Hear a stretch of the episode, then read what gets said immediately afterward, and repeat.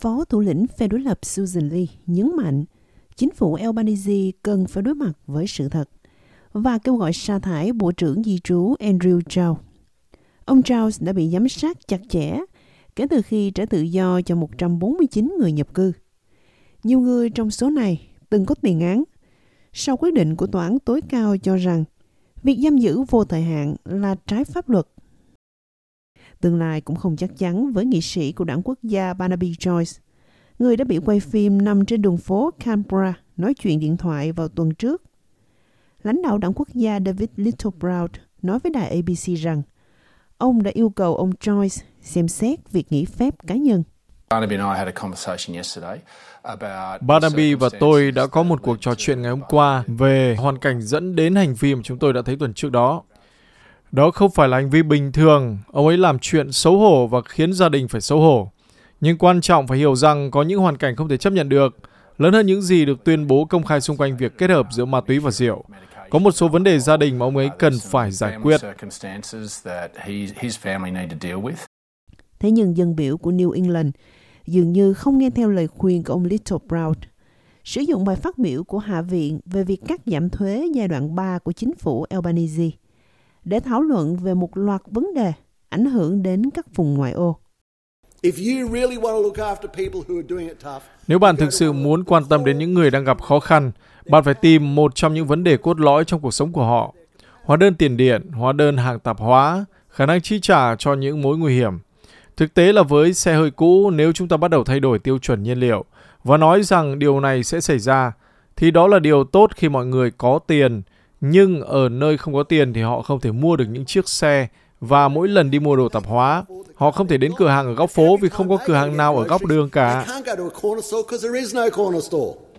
Ông Joyce đã lên tiếng phản đối các chính sách môi sinh của chính phủ liên bang, bao gồm các tiêu chuẩn phát thải nhiên liệu được đề xuất. Tuần trước, ông đã dẫn đầu một cuộc biểu tình bên ngoài tòa nhà quốc hội thứ ba ngày 6 tháng 2 để phản đối kế hoạch của chính phủ liên bang về việc lưới điện sẽ chạy bằng 82% năng lượng tái tạo vào năm 2030.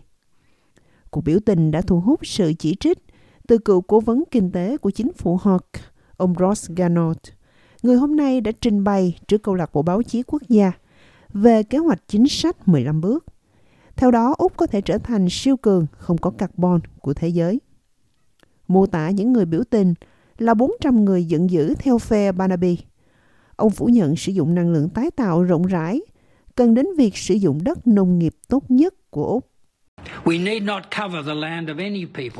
Chúng ta không cần phải bao phủ vùng đất của những người nào không muốn có tua pin gió và tấm pin năng lượng mặt trời trên đất của họ. Tôi đã dành rất nhiều thời gian ở phía tây Queensland khi bảy thị trường yêu cầu tôi giúp họ suy nghĩ về cách thực hiện. Họ có thể sử dụng mặt trời và gió. Họ muốn sản xuất năng lượng tái tạo nếu họ có được thu nhập và việc làm bền vững.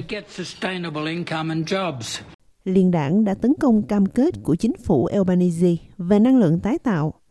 Sau khi những cơn bão dữ dội ở Victoria khiến nhà máy nhiệt điện than Loy ngừng hoạt động, làm hàng trăm nghìn người không có điện.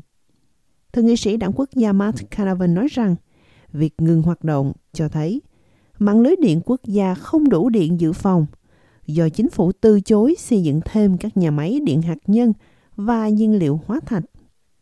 Trong thời gian chất vấn, Thủ tướng Antonio Albanese bắt đầu bằng việc gửi lời chia buồn chân thành tới người dân Victoria bị ảnh hưởng bởi thời tiết khắc nghiệt. Những người đã chứng kiến cháy rừng, nắng nóng, bão và lũ quét trong tuần này. Lãnh đạo phe đối lập Peter Dutton lặp lại lời nói của ông Albanese. Nhiệm vụ đầu tiên của chính phủ là giữ an toàn cho người Úc và chính phủ Albanese đã thất bại trong nhiệm vụ này. Bộ trưởng này phải ra đi Thủ tướng yếu đuối này phải thể hiện được khả năng lãnh đạo.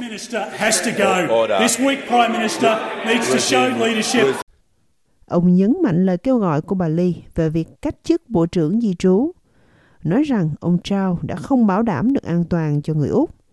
Sau khi có thông tin cho rằng ít nhất 18 người trong số những người được thả đã bị bắt vì tiếp tục phạm tội.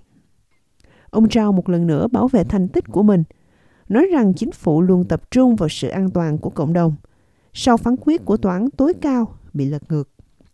Bộ trưởng Bộ Nội vụ Claire O'Neill đã đáp trả ông Dutton người đang bị giám sát chặt chẽ. Sau khi có thông tin tiết lộ, ông đã can thiệp cho phép một người có tiền án ở lại Úc vào năm 2018.